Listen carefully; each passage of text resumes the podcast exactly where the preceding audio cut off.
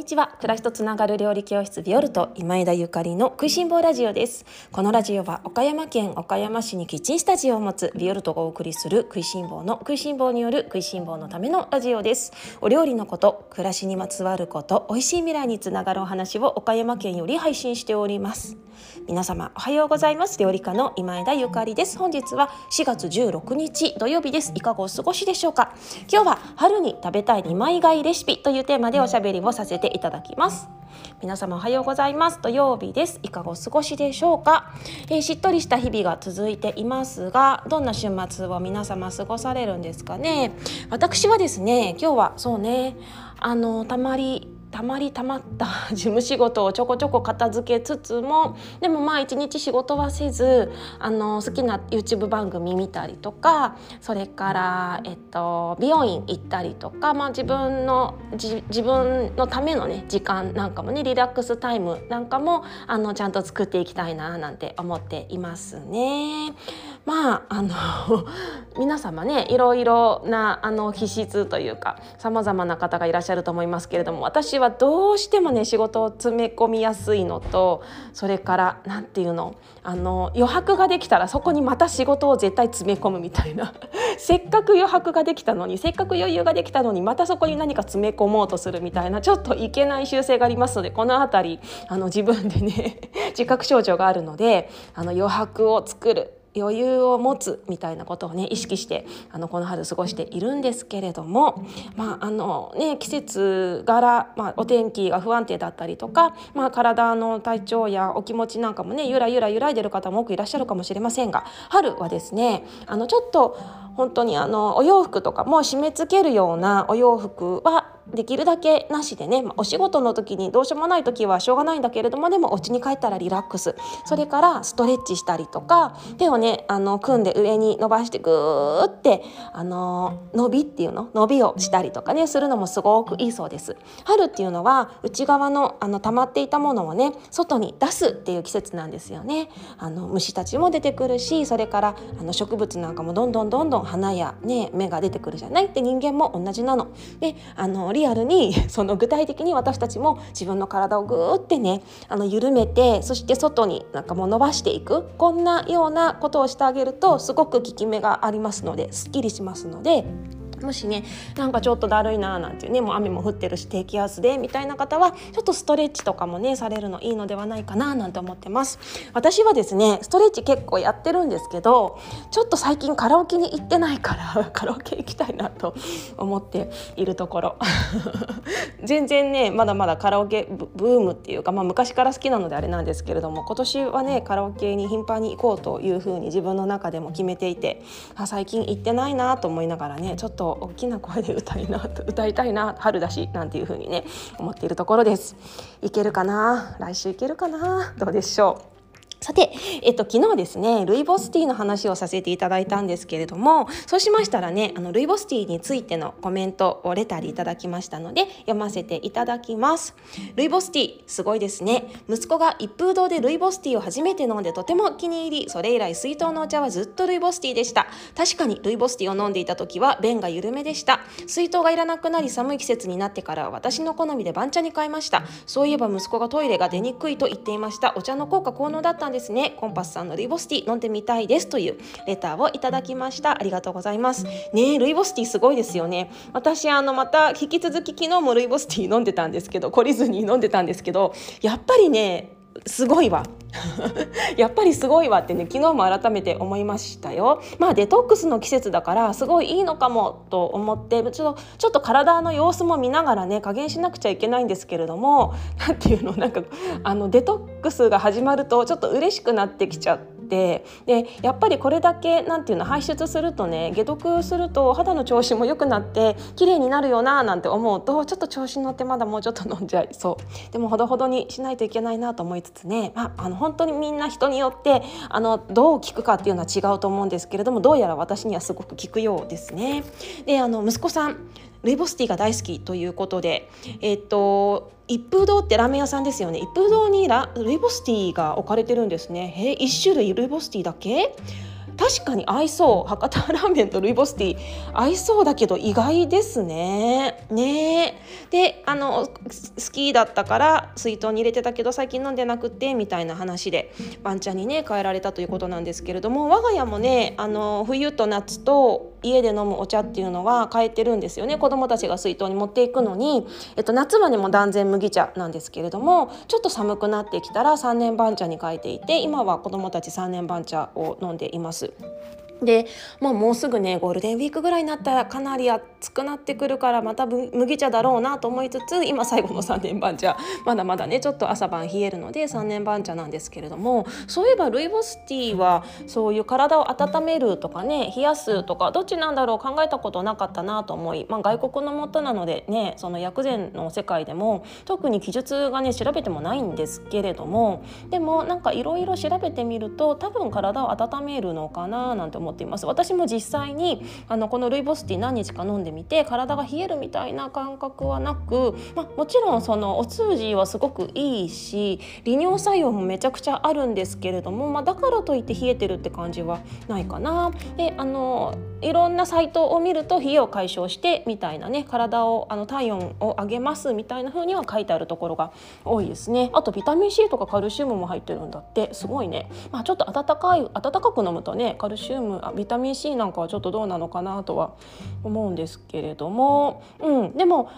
そうこの後私もちょっとルイボスティーいろんなブレンドしたいななんて思ってて、ミントと合わせたりとか生姜と合わせたりとかシナモンと合わせたりとかしようかななんてね思っているところ。皆様ぜひぜひいろいろ試してみてください。そしてコンパスのねルイボスティーめっちゃおすすめなんでぜひポチッとしてみてください。ビオルドのオンラインショップにも今月中には載せますので、何かオリーブオイルとかお醤油とかね切り干し大根とか超人気の切り干し大根とかちょっと買い足したいものがあるなんていう方は一緒にルイボスティーもご購入いただけたらお試しいただけるのかななんて思っております。さてそれでは今日の本題に移りたいと思います。今日はですね春に食べたい2枚買いレシピというテーマでおしゃべりをさせていただきたいと思います。春ですね、もう絶賛春真っ盛りという感じです。皆様どんなものを普段食べられていますか？春になってタケノコとか山菜とかキャベツとかそんな感じですかね。わかめとかかな、春のね、植物春の野菜とかね魚介類とかいろいろ出てきて楽しいですね。で私はですね最近めっちゃ貝を食べてますめっちゃ貝を食べてます。冬はね牡蠣オイスターの牡蠣を食べまくってましたけれども、ここでオイスターがなくなり次はということで二枚貝をねいろいろ食べてます。アサリとかシジミとかハマグリとか、あとこの前はお魚屋さんが潮吹き貝っていう貝をお持ちになっていて、で初めて見たし食べてみたかったから買ってみたんですけど、これもめっちゃ美味しかった。有明産って書いてあったんだけど、あちらの九州の方では一般的なのかな、私は初めて聞きましたよ。見た目はねアサリとちょっと似てるんだけれども、風味はアサリよりももうちょっと柔らかくって、で味わいもそう風味が優しくって、でね食感がもうちょっと柔らかいアサリよりもほわっとした感じで、殻がパッて開いた時にちょっと赤いね色があるので、すっごい可愛いの、すごい可愛くってこの前酒蒸しにしたんですけれどもね。あとしじみなんかも岡山ではね、岡山でもしじみ取れるみたいなんですけれども、一番出回ってるのはやっぱり島根のねしじみですかね。で島根のねしじみもすごいちっちゃいのから大きいのまであって、大きいの見つけた時にはうわーと思って贅沢だけど酒蒸ししたりとか、あと味噌汁に入れたりとかねして楽しませていただいています。でなぜね春に二枚貝食べるといいよっていう風なことかっていうと、もちろん旬っていうのがね一番に来ますよね。この貝の季節なんですよね。でアサリから始まってハマグリ、そして今もね本当にいろいろ出てると思うんですけれども、この二枚貝っていうのはね肝臓を助けてくれるっていう、食材なんですよ。で春はデトックスの季節で肝臓がすごく頑張るので、頑張ってくれてるからちょっと食べ物でね補ってサポートしようみたいなところなんですけれども、今日はじゃあ私が最近よく食べている二枚貝の食べ方をレシピのいらない料理というテーマでねちょこっとおしゃべりさせていただきたいと思いますので、ぜひ皆様作られた方はインスタグラムやツイッターなんかでね投稿して作ったよって投稿してハッシュタグレシピのいらない料理でお知らせください。ではいきますよ。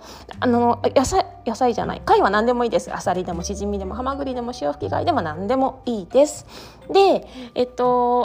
貝類っていうのはとても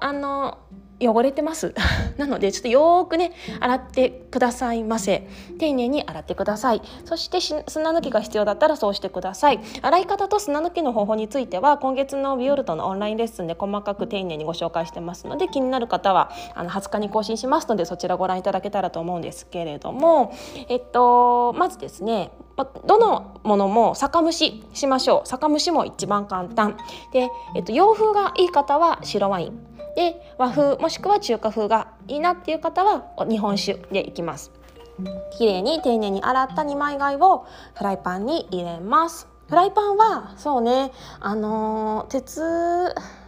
じゃない方がいいな、できれば。なのでステンレス、鉄以外、鉄と鉄以外、テフロンも私はあまり好きじゃないので本当は鉄とテフロン以外って言いたいんですけれども、テフロンしか持ってない方がもういらっしゃるかもしれないから、そこはお任せしますけれども、鉄はね水分にあまり強くないので酒蒸しの時は鉄じゃない方がいいと思いますよ。ステンレスとかホウロウとかそういうものがおすすめです。だからフライパンじゃなくてもいいです。なかったらねフライパンじゃなくてお鍋でもいいですけれども、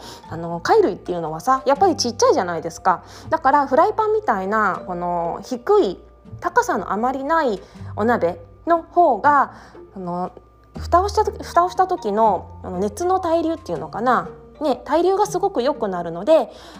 美味しくなりますし、早いからできるだけ高さの低いお鍋やフライパンで酒蒸ししてあげるのがおすすめですよ。ただし何度も言いますけれども鉄のフライパンだとお水やねお酒にあまり強くないのでそうだったら普通のお鍋でやってもらって OK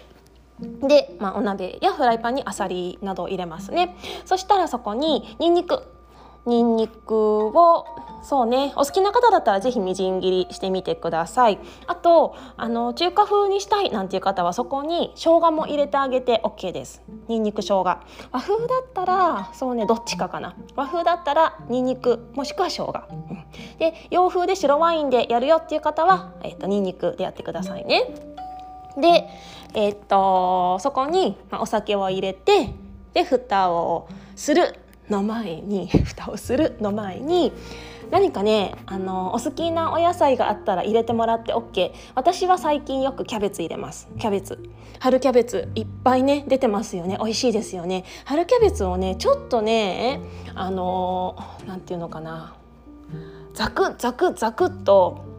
大きめに切る。つまり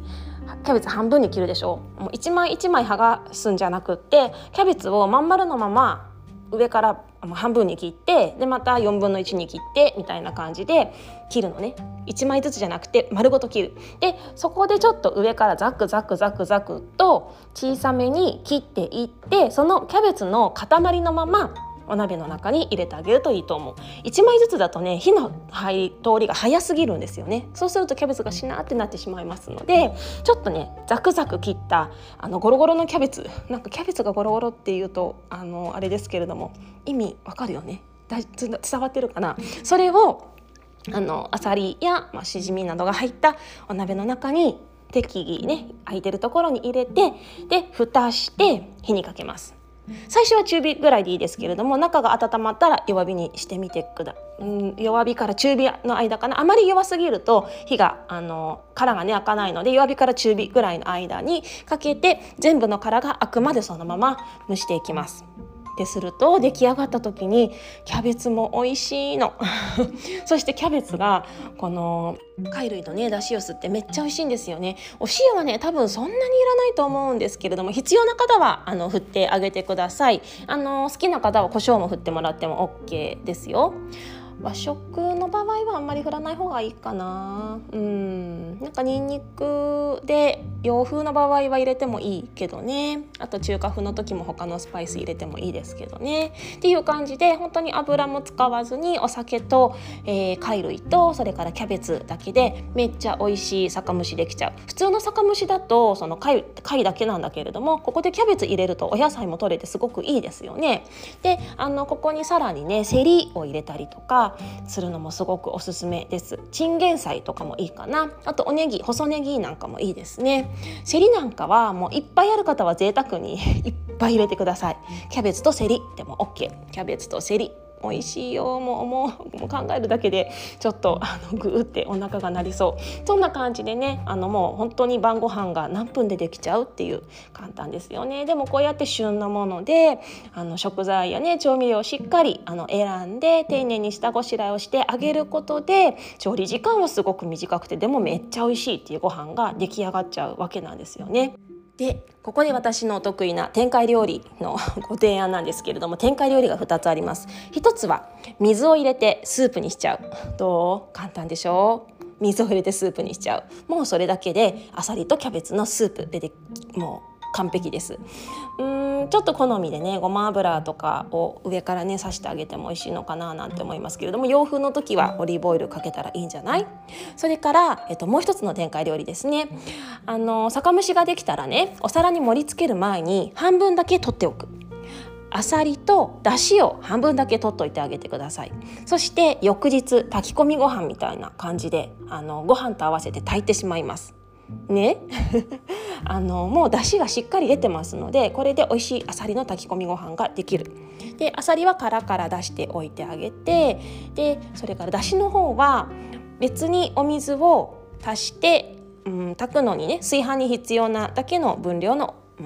水量にしてあげる。例えば2合であれば全部で 360g の 360cc のお水が必要なので、だしにプラスして全部で360になるように配合してあげて、で塩味をちょっとお塩とかお醤油で整えて、でそれで炊飯器でも鍋でも入れて炊飯してあげれば炊き込みご飯の出来上がりです。で炊き上がったらね、ぜひ上からセリを炊き上がったらセリをバーって切ったのを入れてあげて、でもう一回蓋して蒸らしてもらうと超美味しいから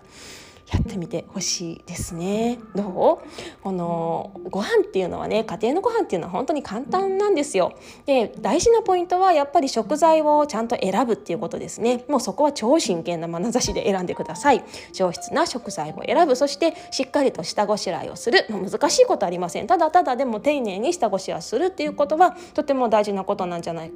かなと思います。難しくないけどね。